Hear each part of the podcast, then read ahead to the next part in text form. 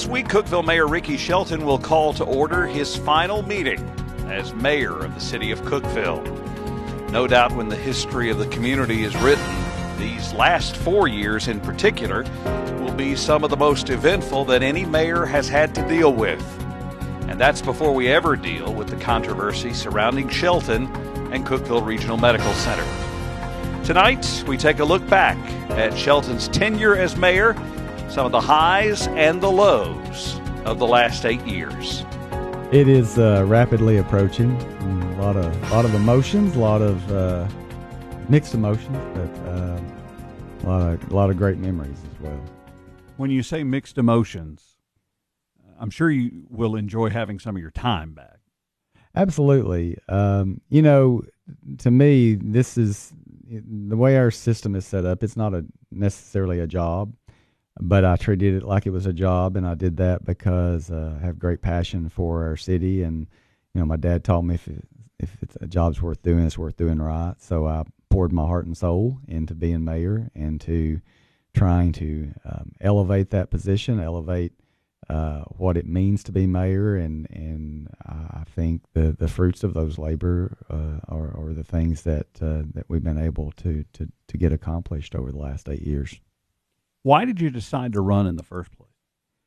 You know, um, been asked that a lot of times. I, I grew up, you know, my father was in public service, um, served in, in various roles, uh, volunteer fireman, and you know, uh, served as the, the fire chief and police chief and safety commissioner, interim city manager in various roles, and kind of grew up around that and seeing that, and, and saw what a difference, you know, one person could make, and and um, it certainly dr- drove me to, you know, get involved in the community. And when I speak to, to people, they'll they'll ask me stuff like that, and I always say, you know, you know, get involved in things that you have some type of concern, care, or passion about, and um, and then see where that leads. And that's kind of what I did. You know, served on uh, a few committees and few boards and doing different things. And I thought, you know, I'd really like to, to do this and, and craft and see what I could do to, to make a difference for our city. And, you know, first ran in two thousand two and Uh, won a seat on the council, uh, ran again in, in, in six and, and, and stayed on the council then, and, you know, rolled off and uh, took four years off and um, decided uh, to, to run again. And uh, my wife and I talked about it. Didn't even know if I'd get elected. You know, I'd been out of office four years and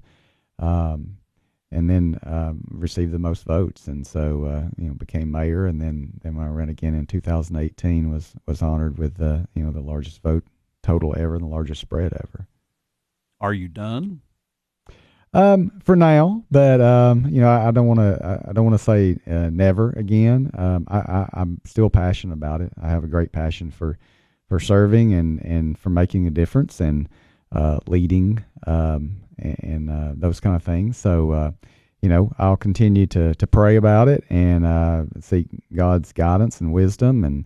And um, and obviously talk to my wife and and, and and our family and and see what's best for us in the future there. But um, certainly don't want to say uh, never, but and, and we'll be open to what the Lord uh, leads me to, to do or, or get involved in. And and if He is leading me, then hopefully He'll lead my wife to that same decision, and then we can arrive at that together. What is the sacrifice like for a mayor, for a city council member, for someone, a county commissioner? What is the sacrifice like for the family? It's a, it's a lot. And um, again, you, you pretty much, you've always heard the saying, you get in something, what you, you get out of it, what you put into it. And um, when I was on the council the first two times, um, you know, I was involved and I, and I did things, but I didn't like wear, wear it on my sleeve, like twenty-four seven. And then when I ran and became mayor, you know, I was like, wow, okay, this is a huge responsibility. And and so I immediately just started, you know, driving from that seat of like, this is such an amazing opportunity, but such a responsibility. And treated it like it was that, you know, spent literally full-time hours uh, doing it.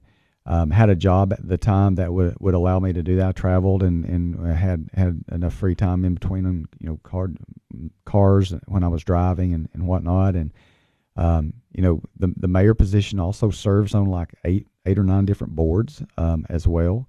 And you really can't have designees. It, it's, that's your spot on there. And so, uh, you know, trying to do all those. And um, it, it's a, it's a lot. And for your family, you know, time you're doing with that is time you're not with them. And, um, you know, finding that balance, and, and probably the first, uh, first four years, uh, might've been slightly out of balance because I was so driven to, to succeed and, and do it right and not give up and not give in. And, um, I think, um, as I look, as I look back, you know, I, sometimes you have to have a recalibration of yourself and say, and, and sometimes your wife helps you recalibrate and say, okay, you know, you, you've got to have some balance here. And, um, that's just, you know, I'm a type A personality, so I'm driven, and I'm driven to, to succeed. And I'm driven to, uh, to get things done. Um, you know, there's people that make, uh, let things happen. There's people that make things happen. I've always been one that wanted to make things happen. And, um, so those are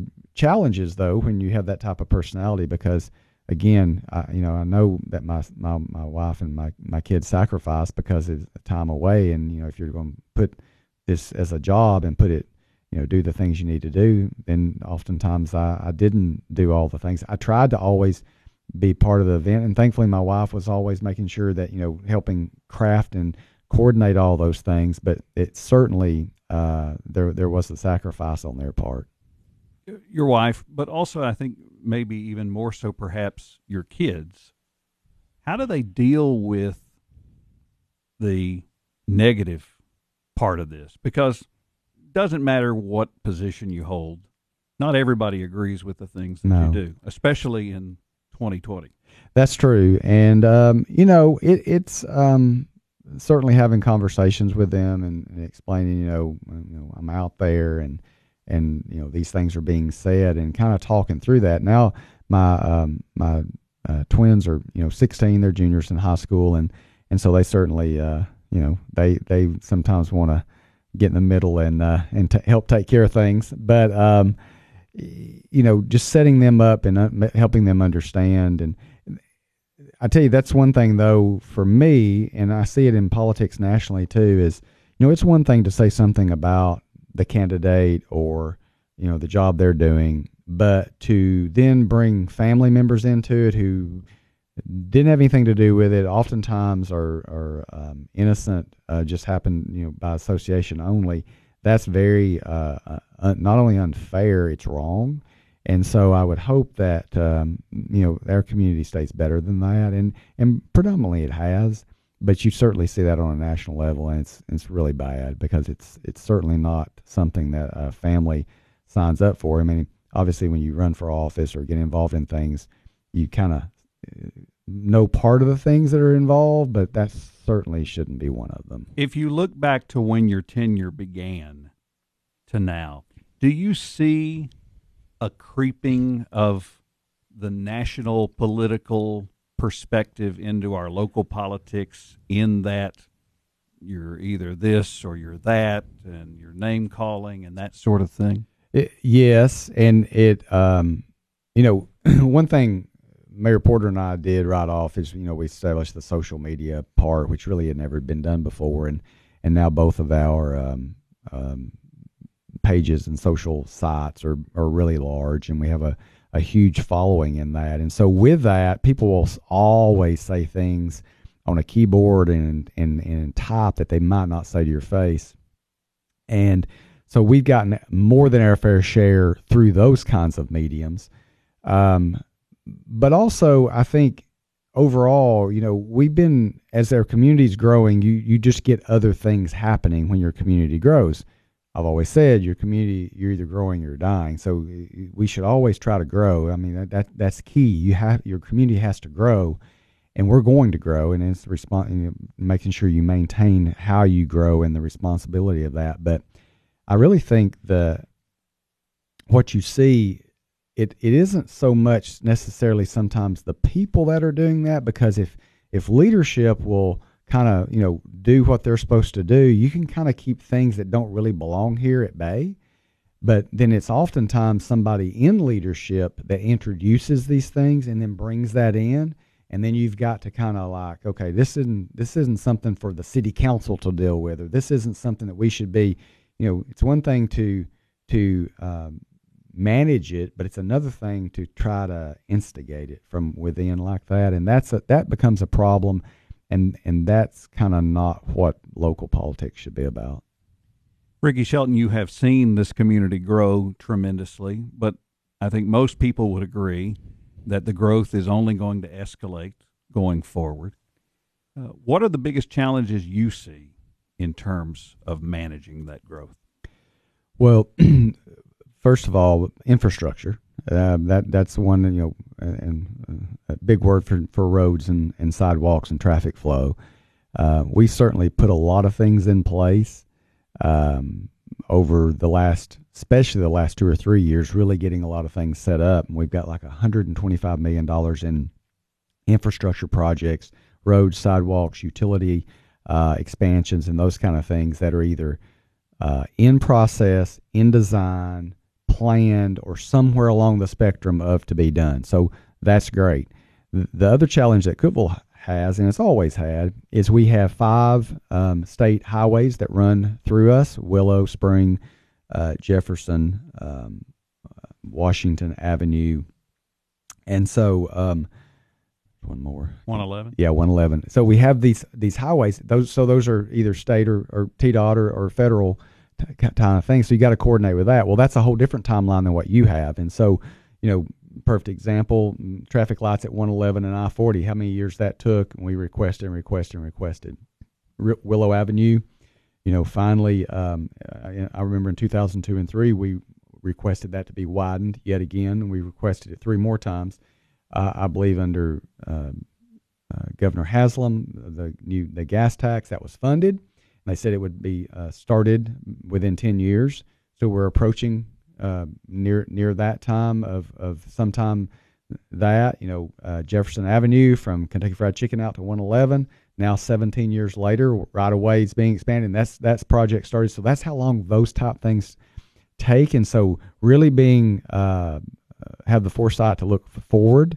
You know, what what's this going to look like in, in ten, fifteen, twenty years? What are we going to need? And trying to plan and and do that. You know, government moves slow. It's just, it's designed to move slow, unfortunately. And that's one of the things I tried to do when I first came in is like, how how can we make this move faster?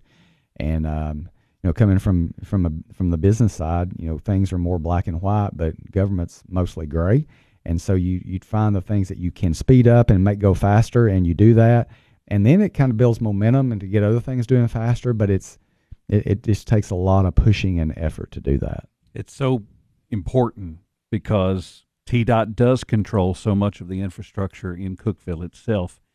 And yet you, th- I was in Nashville over the weekend and was thinking, wow, it's a Saturday and these interstates are clogged. And yes. So you understand T D O T's dilemma in sure. that you've got Nashville growing like no other city in America and has all of these needs. It's priorita- prioritization of funds. And so exactly they're, they're growing exponentially faster than anybody else. So they should probably get more funds. And so there's it's a it's a very, very small window. But one of the things the council did was take some money mm-hmm. and set it aside to try to do some things yourself. It strikes me that that's going to be even more important uh, as we move forward. No, I think you're right. And and that was that transportation fund where you could uh, bond uh, a, a bigger project, and you can do some pay-as-you-go projects within that within that money, the, that tax revenue that's flowing into that. It's extremely important. I think that'll pay dividends in the future. And then just getting those started, because those are things that we can do locally, either with our own forces, not so much, but but bidding that out to some to some work and getting it done faster. But yeah, it, it's again just prioritization of that. But but you got to have a plan. You know, we had the, the twenty thirty plan. It's probably time now to get, to do another one. I mean, we're we're only eight years away from from that, so let we probably need a twenty forty, twenty fifty plan, because I think you got to look that far out to see what's needed. Are we going to have to look at some things such as some new roads to try to take some of the the issues off of Spring Street or off Willow Avenue?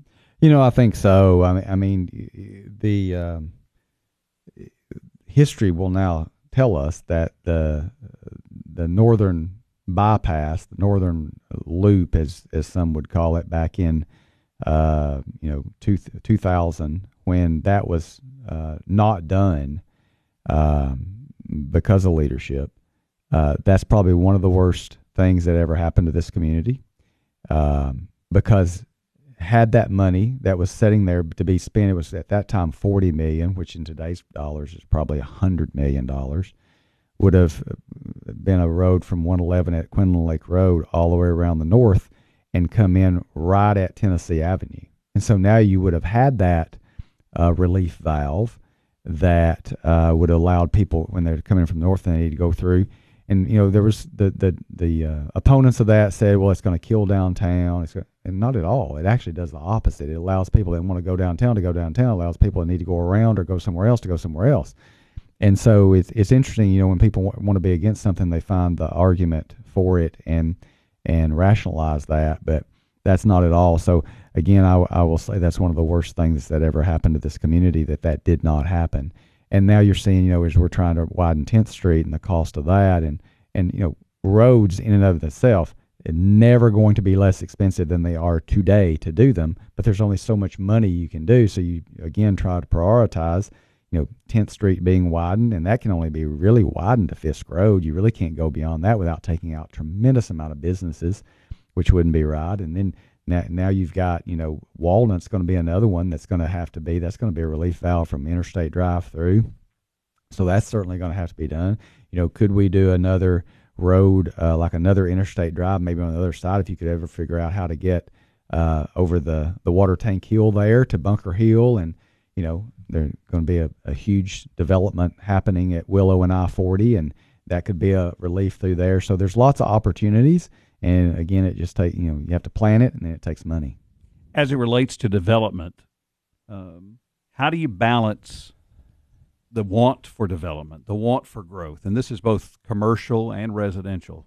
Everybody wants Publix, everybody wants those shopping centers, but right. At the same time, now you are starting to run into some of those infrastructure issues.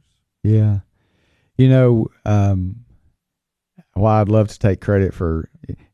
There's a balance because, you know, government doesn't create jobs. Government sets the tone and sets the environment for private uh, business, private investors to come in and, and do things. And so when when you've got an environment that is pleasing to business, they want to invest there. And when you've got a, a demographic uh, that wants to spend money, then they look at those things. And that's why we've been so successful in retail businesses coming in and all those, and we're going to continue to do that because they see that, and we're continuing to grow, and our household income's going up. And so, you know, we've we've spent the better part of the last eight years trying to prove our uh, market demographic, and for, for for a few certain retailers, and you know those things are going to come to fruition at some point. And so you see all those things, and you say, okay, we want to make sure, but but but there's a balance to that as we talk about balance, because you know, small businesses are the are the lifeblood of our economy, and so you you certainly want to make sure that you're not incentivizing only big business to come, because we've got to have that environment. Because smaller shops, mom and pops, downtown, I mean, that's where I grew up, and that kind of thing. And so I want to always we've tried to always be cognizant of that. I certainly did, and and and they have their own unique set of challenges, because they're often they're often the the accountant, the marketer, the you know. all that rolled into one. And so trying to balance all that, but the the market kind of drives that. I mean, same thing. I've had so many people over the years, well, we've got too many apartments. Well, we really don't, because, because supply and demand decides. I mean, if people had rather rent than to have a yard, whether it's a condo or, or apartment, then that's why people are spending, developers are spending money to build these things, because that's the demand. They're not going to build them if they can't rent them. And so some people get that kind of backwards and twisted and say, well, we've got too many. Well, we, the market will decide if we have too many. Same thing in business, you know, be, making sure that we don't have too many of certain types of business. They're not going to invest millions of dollars if they don't believe they can get a return on that investment. And they, so we have to do the same thing. Long, long answer to your question, we have to do the same thing with roads. Where can we get the biggest return on our investment? If we build a road here, is that going to create opportunity? And you see that in Wilson County tremendously. You know, eight forty, look, look at what that's turned into around through there, of all the warehousing and distribution that's happening there, because those lands were, were sitting there ready to be developed.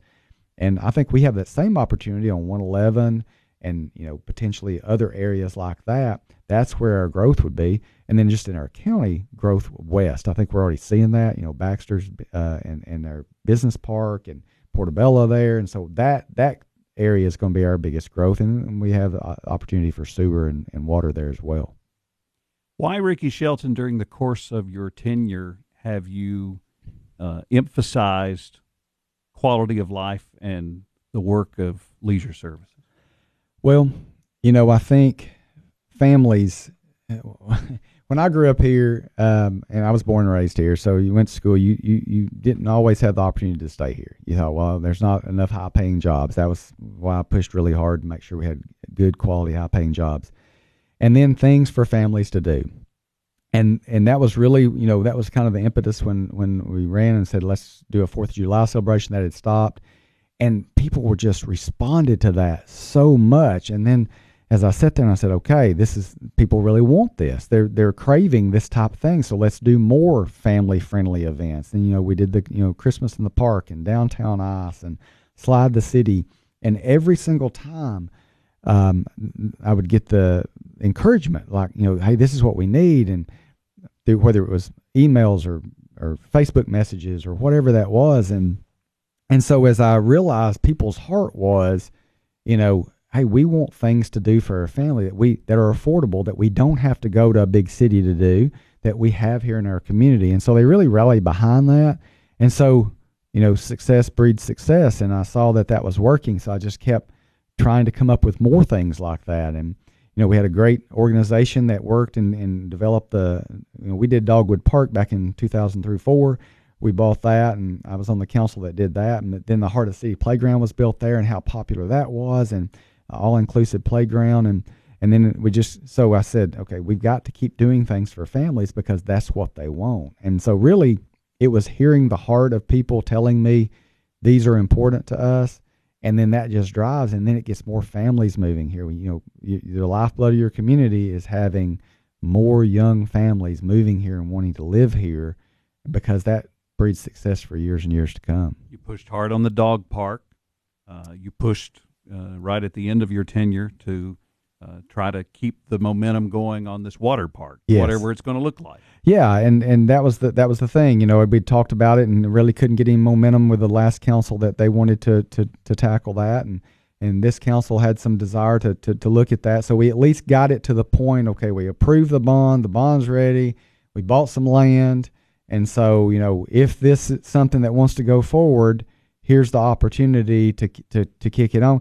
And certainly there's multiple ways that could look. I, I still believe if I'd had more time, I would love to look at a, a public-private partnership. You know, could you get a, a Dollywood-type organization or somebody that does that somewhere? And now we have the land. You do the deal. We'll work out a, a, a fair thing, a, a, a, a partnership on it. Still think that's an opportunity. Uh, we'll see what this next council wants to do. I mean, they, the the people have spoken about it multiple multiple times. You know, they said that's the number one requested amenity that we don't have that people wanted was some type of water park type facility. And so the committee kind of got started talking about an indoor aquatics facility. That really wasn't what was what was being asked. What was really the community wanted overall was a water park type facility with slides and a lazy river and that kind of thing. Doesn't mean the other one wouldn't work. I just think that has to be a phase two or phase three. Um, and the expense of the indoor escalates dramatically. It does. You can use it all year long, but that means your expenses are all year long too. So it's much, much higher. So certainly, you know, having land that you could do both on eventually, starting with the one that's the most requested, and then as momentum builds for that, you could go to that. You know, that, it's the when you're in leadership, you you people say, well, you were elected. You know, you should listen. Well, you do listen, but you you can't poll everybody every single time. So part of it has to be a trust, and and thankfully, I I think the community felt that trust with me because they knew I would listen, and then I tried to get things done that I heard they were wanting. Does everybody always agree with, with the things I've done and things I've said? No, but uh, I I ne- not a dis- decision I ever made was for any reason other than that what what I thought was best for Cookeville. Reflecting on the tenure of Ricky Shelton. So we'll take you back to March twenty twenty. When did you get the call about the tornado? It's about um, about two a.m. Um, I think it hit at one thirty-five. All my stuff was going off, and um, it was um, it was surreal. I, I immediately turned my radio on, uh, uh, and I heard I, I heard the the first parts of that, and you know didn't realize how bad it was at that moment. And um, and then I had a, a phone call from, from two friends that you know said my you know sister's house has been hit, and that at that point uh, and then I got another call that one of our um, uh, employees uh, city employees' homes w- w- was hit, and at that point I realized this was pretty big, and um, I got I got dressed and left my house a little after two a.m. to go to the emergency operations center. And when I pulled out, I'm, I live, you know, uh, probably five miles, six miles away. There was debris all over my street and in my yard, six miles away. I thought, what in the world? And it was just such a surreal feeling. I get to the emergency operations center, Randy Porter and I and Tyler Smith were, were the first ones there. And um, I, not knowing, it was still dark, but then all, all the, the radios and all all the monitors and everybody's talking about we're searching and we're um it it became the most traumatic thing I've ever been a part of. And after that, if you look back, it is probably the most amazing thing to witness and be a part of of of the response in our community and the response of everyone else. Um, so many emotions. I'm, I still get emotional thinking about it.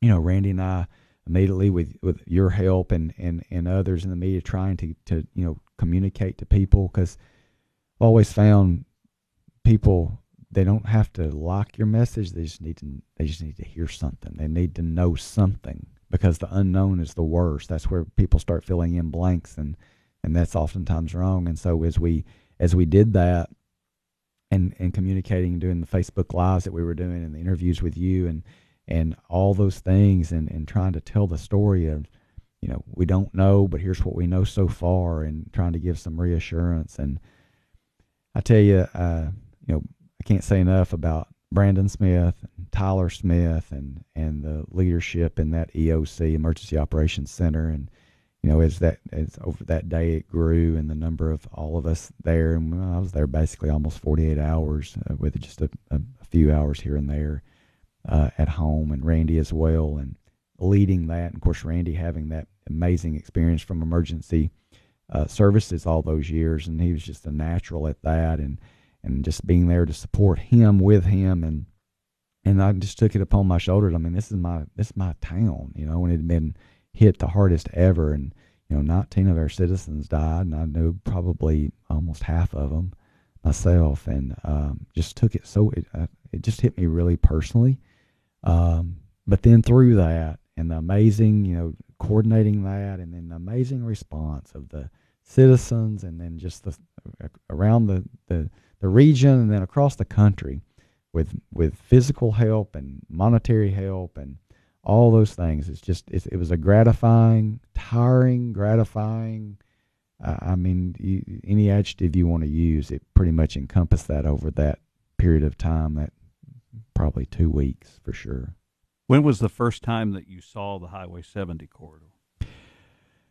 Randy and I actually went, I was trying to remember, we went, went that morning. Um, we went th- twice that day, but that morning we uh, got on a er- Erlanger helicopter, landed at the E O C, and he and I went up and saw it. Uh, that was probably at nine, maybe nine thirty that morning.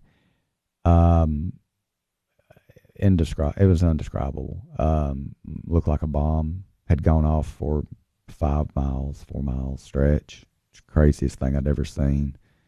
And gut-wrenching, uh, just shock. I mean, I all the words, and I can't imagine what it was like being on the ground with those. And I talk to a lot of those people, and I, I hear their stories, and I, I can't even imagine being in it, but just seeing it uh, from there. And we, and we landed. They got a call, so we landed at the hospital, there was a a piece of roof sitting in the parking lot at the hospital that was probably ten feet long by about five feet wide. A piece of roof sitting in the parking lot about twenty yards from where the helipad is.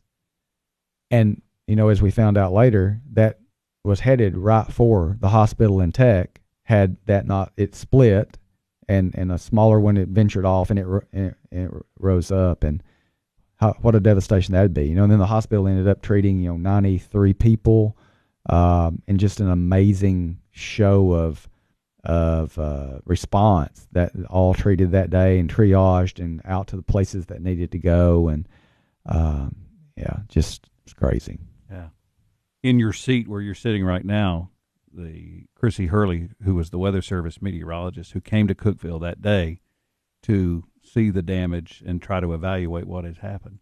She walked into the studio that afternoon and she said, Cookeville was lucky. And tears were rolling down her face. And I'm kind of sitting here saying, what do you mean lucky? We just lost nineteen people. And she said that had there a storm developed right over Prescott South, mm-hmm. and stole the energy from that storm, but it was on the way yeah. to Tech and Cookeville Regional. I know. I, I mean, what what a what what what would we be saying? You know, what what would that have looked like? I mean, it's hard to even imagine. I mean, we know how bad that was, and I can't even imagine what it would have been if it direct hit at the hospital or Tech. And yeah, how did the whole dynamic of you and Randy Porter just putting it in gear and communicating with the public? I mean, where did that, had you ever talked about it? No. Was it in a plan somewhere that our mayors are going it, to do this? Or? It, it was not. It was, you know, we're great friends and, and, and have been great friends all of our life. And when we got elected, we said, you know, we're going to work together and we're going to do everything. And there's never been any jealousy or any, um, you know, well, you do, you know, you're doing that. I, I'm, I don't want you to do, I want to say, we always try to do stuff together. Doesn't matter if he says it first, I say it, it don't matter. We, we share stuff with each other. And, and, you know, I, I just knew I wanted to do everything I could to help our city. And he was doing everything he could to help our county. And I, I knew I, I just let him naturally be like the first lead because that that was his thing. I mean, he did emergency services, but I'd been around it with my dad and everything. And so, you know, I know also understand infrastructure and how to lead and, and get services done. And so, you know, we both had our little lane, and then I, you know, marketing and, and communications kind of my thing. And, and so I, you know, we just, I, I don't remember which one, who said to what, but I said, you know, we got a, several interview requests for interviews. Um, we did an interview with you that morning. We got some, we started getting requests from around the country. And I don't remember if I said it or he said it. And we're like, you know, we need to, we need to do Facebook Live. We just, we need to just start doing our own, like we just, people want to know. And so I, I don't remember who said what, uh, so uh, that whole thing was a blur, but, uh, you know, if you ask him, he'd probably say I said it, and I'll just I'll just go ahead and say he said it, and so we'll just give credit to each other. How's that? And then two weeks later, you're shoved into the middle of the greatest health crisis this country's ever seen. Crazy. Um, yeah, you know, um, certainly no blueprint for that. No one's ever seen that. And now all of a sudden you're trying to manage a tornado recovery in the midst of a pandemic with things getting shut down or, or altered. And then a whole, you know, a whole nother political dynamic happening where you should do this or you shouldn't do that, or you should be getting this or that, and trying to balance that and keep your community moving and positive. And when all of it is completely unknown. And I guess I, I've told people before, I guess books will be written, whether it was right or wrong, the, the responses and, or the, you know, what was done, uh, that's up for judgment another day, I guess. Um, I, I think our community fared through the pandemic, fared as well as you could. Um, I think Tennessee fared remarkably well overall. Uh, certainly a lot of things probably not done necessarily exactly right, or but we didn't know. And so you were trying to go, you're trying to take all the data and knowledge you have of how you've done other things and then apply it to that. And it really didn't apply very well. So you're trying to, you know, pivot on the fly. And um, I think now, since especially recovery for businesses and governments and everything else, what's unique is there's really no right or wrong to this because we don't know. And it's, you really can't, you can't say, okay, well, this is over, let's go back to normal, because there isn't a normal now. What, what, what used to be normal, it can't be the same. So now you got to figure out, what do we need to do? What needs to happen now under this new deal that we've got, the new expectation of things, the supply chain issues, all these things. I just think we're in a very, um, we're in a very interesting time for all businesses, governments, and everybody else trying to figure out what this looks like going forward. I'm curious, Ricky Shelton, that just the fatigue, did you did you realize how tired you were? Because you literally went from one to the next. Yes, and I lost a tremendous amount of weight through that stress. Um, and, you know, I, I've said this, I, and I don't think Randy ever did either, but probably we should have gotten some some counseling, some help through that. And I look now, as I've been over the last little bit preparing kind of what my words I want to say um, on August eighteenth, on the last night of my council, my farewell speech, if you will. And like, I can't read it for getting emotional. And so I, that's part of it's because I love what I did, have done. Part of it is fatigue. Part of it is, um, I don't know, there's a lot, there's so, I have so many emotions. Um, and emotions usually are born from caring for something, and I care. You fast forward to months later, and you take a new position, and things are said about you and questioned about you and your morals and the things that you believe. How hard was that? It was super hard, and um, I had to pray a lot about my response, and uh, I'm proud I never um, responded harshly or negatively to uh, people uh, because of it, but it was the, one of the hardest things. Uh, you know, when, when you're, you live your life a certain way, you um, live, um, you, you conduct yourself a certain way, you conduct business a certain way, you've been mayor a certain way, and and you try to put thing, put the community first, put people first, be honest and trustworthy, and all that kind of gets called into question when they're uh, questioning motives or intent or what. And um, so it was very, it was frustrating, it was maddening, uh, it was uh, hurtful, and um, you know, um, a waste of uh, uh, honestly time, energy, uh,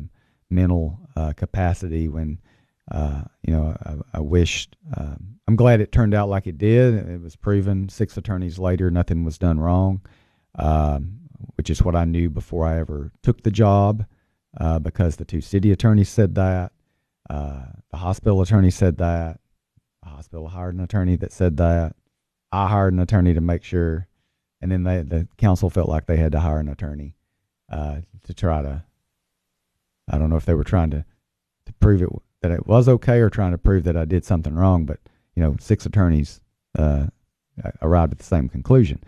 And so through all that, um, certainly it uh, makes you uh, question a lot of things, and and uh, but I'm thankful that part's over, um, and uh, you know, time will tell whether. Uh, I saw some funny some funny quotes throughout the process. You know, I've got to let. Uh, Let God handle this, because if I handle it, I might go to jail. I thought that was that was one of them. So, uh, but anyway, I, I, I'm certainly not making light of it. It's at this point, it, it you, you can, to your point, the the tornado, the pandemic, and then that over the last you know twenty months or twenty uh, a little over twenty months, it's been um, it's been really really emotionally, mentally exhausting. Is there anything in that, call it a six-week period, that you wish you would have done differently? Um, which six-week period? Around the job and the question. Oh, uh, no. No, didn't do anything. Nothing was done wrong. Wouldn't change. Wouldn't change how we did it. It was all above board, and uh, you know, I um, made great great strides in what what I've done there at the medical center, and uh, hope to continue to do, and, and been able to to accomplish there, and all the things that are, you know, we're really kind of revamping and reshaping uh, the things that I've been um, honored to be uh, to be responsible for, you know, plant facilities and construction and marketing, communications, physician outreach and recruitment. We had the largest number of uh, physicians recruited in one year this past year. Um, you know, I have a great recruiter, and we just kind of ch- revamped how we did that. We launched a new website at the hospital. It's a state-of-the-art website. I, I'd put it up against any hospital in the entire country. My marketing communications team, very small, but we, we got that done. And, uh, you know, we're just putting new processes in place. And and so I'm very proud of that. I've got protective services and safety and security and life safety there at the hospital. And, and all those things you were advancing. So I've been able to utilize my skill sets that I've learned over the years in business and in other things and in government, and, and kind of apply principles in that, and and uh, hopefully to make the, the medical center. It's it's a it's a it's a phenomenal uh, asset for our region, but just to continue to make it even better.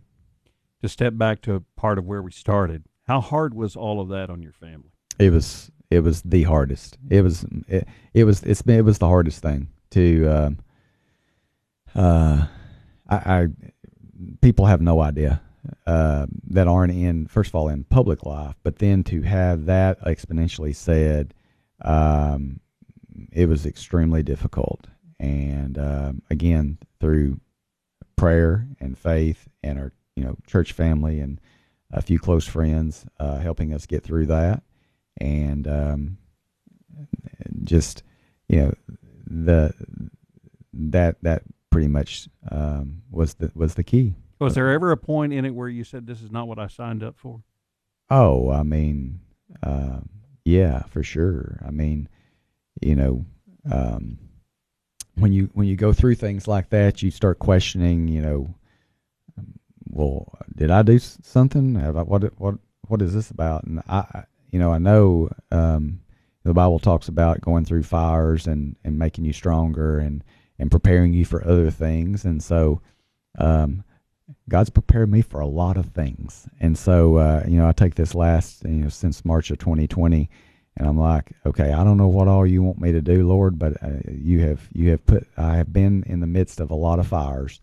And so whatever that is, I, um, I believe I'm ready. Still, still hurts. Still, uh, it's aggravation. Still, you know, sometimes, uh, you, you realize there are still, Uh, detractors that are uh, that are trying to uh, to do things for whatever reason. I, you know, I really a- a- attribute most of it to uh, to jealousy and, you know, cancel culture that we, we see in the world today, where people that are, you know, either jealous of, of, of you as a person, or, or your family or your position or what you've achieved or what you've tried to live or how you've tried to be, and they, they take the opportunity to take shots at you and and diminish you or diminish your, your character or your worth. And, um, you know, I, I know it, it's said, I, I'm not who they say I am. I'm who God says I am. And so I, I, I have no regrets over the things I've done, the, the decisions I've made, and the,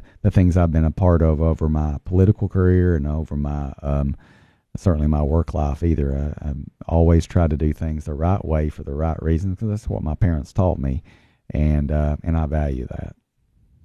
Ricky Shelton, what is the most fun part of being mayor? um, you know, we've had um, been able to meet a lot of really cool people that come through. You don't, uh, um, Paula Deen uh, at a book signing, Tim Tebow. Um, Golly, there's been so many. Um, I, I'd have to, I have to think a little bit longer, because I've been so clouded by the last twenty-four. It seems the last twenty-four months have felt like about six years, and then the first six years didn't, are hard to remember. But you know, meeting people, seeing seeing your community transform, seeing the joy in, you know, after you establish uh, some events. And I remember the first year we did, uh, you know, the the Christmas tree lighting, and you know, five thousand people there, and you know, four hundred kids singing, and and how cool. I mean, it's like a Hallmark moment. I, that was like a seminal moment. The first year we did that, I thought, how cool is this? And, you know, because you, you talk about doing something like that, you don't know if people will really jump in on it or not. The, uh, we were elected in August. We did the tree lighting. The tree was just a tree in front of C PAC. There was probably, you know, fifty or seventy-five people there. I'm like, that, that, that I harken back to, I thought, man, this, uh, we should do something bigger than this. And then literally, I tell you, the Lord put it on my heart. It should be way more than a tree lighting. And so I, I called ten pastors. I said, hey, we sat around a table and said, what do you think about this? Yeah. And so it, that launched Christmas in the Park. And, uh, you know, we bought the big forty foot tall tree. And, and that first year when we did it and had all those kids singing, and it was chaos, but you know, it was a good chaos. And, and so then you realize, all right, this is something that is going to be cool. And so we, you know, we did that for, uh, seven years. And then, and then the same thing, we launched, you know, fourth of July, and, and saw the, the joy that that brought. And then we just continued to make that bigger and bigger and bigger. And, um, we, we did the downtown ice. I remember when we, we said, we, we really should do ice skating, and the ice skating rink was like one hundred twenty-five thousand dollars to bring. So we, we bring in the synthetic ice. You know, it's basically uh, plastic that plastic. you put down. Cold plastic. Cold plastic that you put in, you put in, you wear, and it's got this coating on it, and you, you put legitimate shoes on. We had, there was probably two or three thousand people there to do that, and it was so cool.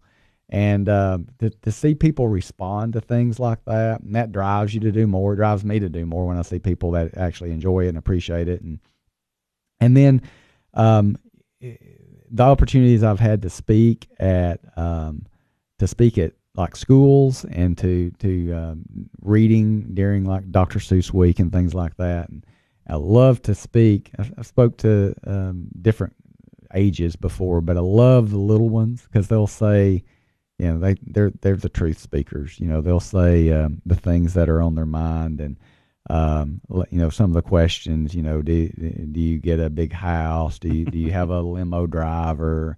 You know, the silly stuff. Do you make a million dollars? You know, the funny funny stuff like that. But it's always so. I, you know, just to say that I saw the fireworks, or I did the slide, and I loved, you know, that's the kind of stuff, the, the, the through the eyes and hearts of children to, to see that. And that's been one of the things that that's driven me to continue to do more things as well. One of the questions that I get most often about Ricky Shelton is, is, is the mayor position a jumping off spot?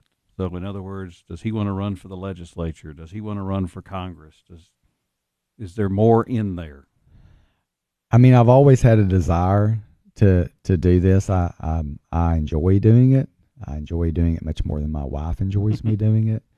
Um, you know, in two thousand six, I was on the council and was finishing up that in two thousand ten, and that's when um, I was really thought I was led to run for state representative, and uh, was going to run. At that time, I think Henry Fincher was the state representative, and Ryan Williams was, and I were on the council together. And, and uh, I was really, I had people, hey, you should run, we'll support you. I had uh, some folks in Nashville willing to, you know, take care of the campaign and do all the things. And um, I thought I was being led there, and my wife never could get satisfied with it, never could feel that that was the right thing to do. And I, uh, shortly thereafter announced I, I wasn't going to run, and Ryan announced he did. And of course, he's now been serving uh, for twelve years. And as I look back, I see that, you know, at the time my job, I was going um, west every day, and my job a few months later changed and was going east. And, and then my parents uh, became sick, uh, and about a year later, they died within, you know, sixty days of each other. And so I step back and I look back at that, and I'm like, well, obviously that wasn't the right time. That wasn't what I was supposed to do. So, my, so what my the the voice my wife heard was correct, and so that's kind of helped me have faith in knowing uh, what I'm supposed to do and when I'm supposed to do it. Because you you often don't see the path in front of you. It's when you can stop and turn around and see what you did or didn't do, or what you missed. That, you know, that's kind of, and so that's helped me propel me forward. To when I ran again in two thousand fourteen, again, I didn't even know if I'd get elected, and, and ended up winning. And I'm like, wow, okay, I really wanted to be mayor. And then in two thousand, when I ran in two thousand six, I wasn't, so obviously wasn't ready. And then I didn't even know if I'd get didn't even if I would get a seat in two thousand fourteen, and then I became mayor. So it's the reflection of looking back on that and of of, of how you're prepared. And so I have a desire to still serve. Um, I think I have a gift for that. I think I, uh, I have a gifting in, um, in, in leading and serving like that. Where it will be used, I don't know. I want to be open to that, um, and not just be, I'm going to do this for sure. Um, but I don't want to, I certainly don't want to say never. Um, but it will be a, a conversation with my family. And I, and I think that's more so now, especially because of what we have been through, uh, of seeing what it can do to your family and what it can do uh, to your family dynamic, and to make sure that uh, you know, everybody needs to be on that same page. Yep. Finally, what do you want to say to the people of Cookeville? Well, I'll say uh, it's been a true honor. Uh, you know, twenty years ago, I was elected uh, to council and served eight years, and then to have the honor and privilege to serve your hometown. Uh, you know, born and raised here, never left. It's the only town I've ever called home, and so it's been such an amazing honor. Um, all the you know the the the thousands of people that I've met and talked to. The heart of that, of, of, of getting messages and hearing people tell me things, that's what drove me. That's what drove me to never give up, not give in, to push harder, to push longer, to work harder, to do more, to to make a difference, to to lead, um, and try to to make it like, you know, I was driven for people to say, um, you know, well, I didn't even know who the mayor was before. I mean, you've, you've worked harder than anybody. That's, that's what makes me work harder, um, is, is hearing that. And so, but I never take for granted, uh, the, the people that have helped along the way, the, the, you know, we have an amazing group of department, uh, heads, and city manager, James Mills. And I've had actually had three city managers in, uh, while I've been in office. But they do such a good job, and the administrative function of the way it's set up is, you know, they the, the city manager does takes care of the administrative duties, and so the, the mayor and council doesn't really have any of those duties. But what they do, what they should have and do, is is vision and desire and passion of how they, you know, to move your community forward, and then let those administrators take care of that and keep the politics out of the hiring. And then we've tried to do that, but just again to thank the community and thank the citizens. Um, And, and, you know, when businesses come here and they say, man, the people here are great and the workers here are great. That is, that is what makes our community great, is the people. And, um, and I've been blessed and, and thankful and, uh, to, to serve. And, and so as I say, bye for now, um, certainly, uh, hope to again, have the opportunity one day to, uh, to be a part, and we'll certainly still be involved in the community in whatever way. I'm going to, you know, people have come to know and trust my Facebook and Instagram pages, and, and you know, the Better Cookeville that we have established, and I intend to to utilize that to continue to promote and and talk and and, and share good news in the community. So I'm going to continue to use those things and try to keep Better Cookeville at the forefront, to continue events and maybe add some other things that we haven't done before. Mayor Porter and I will be partnering and continuing Red, White, and Boom, and uh, you know, probably some new events as well. So. Uh, I just say thank you, and th- I want to thank you too, Larry, for your uh, uh, partnership. Uh, you know, I threw this crazy idea about Red, White, and Boom out to you. Uh, it was unknown, untested, and you said, "I'm in." And didn't didn't hesitate, and um, and you've been that way the whole time. And um, I think we've grown it into something really cool. And it couldn't wouldn't be possible without partnerships and and friendships uh, as well, but partnerships of of people, you know, financially saying, "I'll support that." And then we take that and, and, and blossom it into something much bigger, and, and then promoting it like you do on all the stations. And so um, I'm thankful for your partnership and, and friendship as well, Larry, throughout the years, and uh, look forward to, to what we do in the future. Ricky Shelton's final meeting as mayor comes Thursday night. I'm Larry Still. Thanks for joining us.